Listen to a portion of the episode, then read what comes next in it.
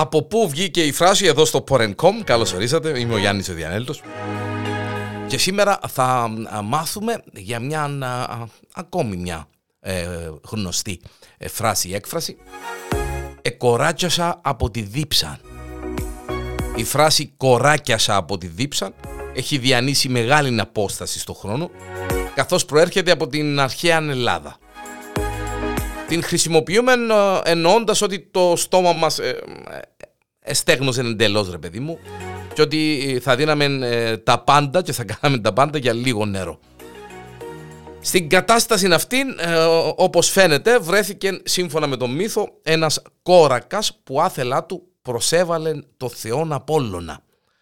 Σε κάποια μακρινή μικρή ορεινή πόλη της αρχαίας Ελλάδας, οι κάτοικοι αποφάσισαν να κάνουν όπως ε, συνήθιζαν άλλωστε τότε, μία θυσία στο Θεό Απόλλωνα.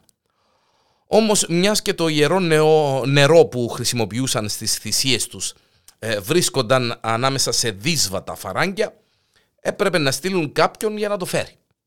Κάποιος έπρεπε να πάει να φέρει εκείνον το ιερό νερό που χρησιμοποιούσαν στις θυσίες.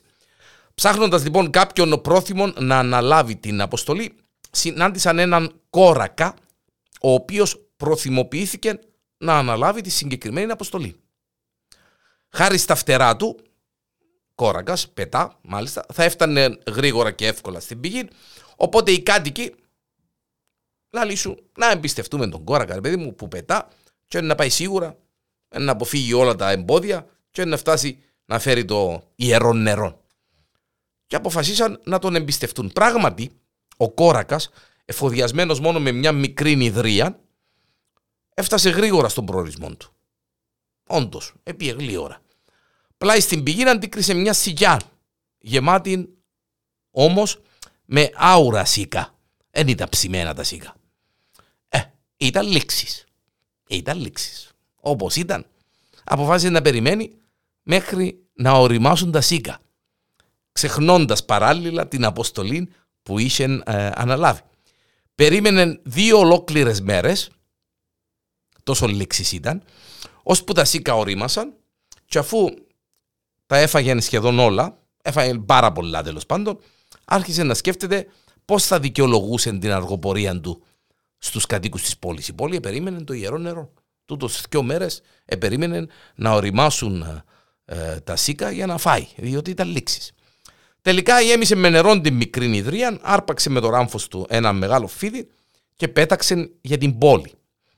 Φτάνοντας ο κόρακας στην πόλη, οι κάτοικοι σαφέστατα ήθελαν να μάθουν γιατί άργησε να επιστρέψει. Πού είσαι ρε κόρακα; Ε, ο κόρακας ισχυρίστηκε ότι το συγκεκριμένο φίδι ερουφούσε το νερό από την πηγή με αποτέλεσμα η πηγή να αρχίσει να ξεραίνεται, να χάνει το νερό της οι άνθρωποι επιστέψαν τον και σκοτώσαν το φίδι.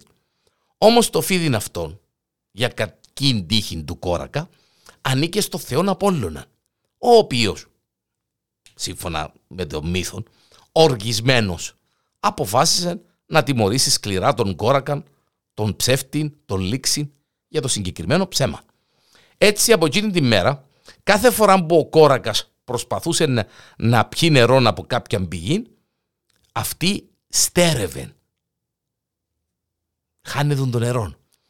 Κράτησε πολύ καιρό το μαρτύριο της δίψας του κόρακα μέχρι που ο Θεός του φωτός τον λυπήθηκε και έκαμε τον αστέριν στον ουρανό.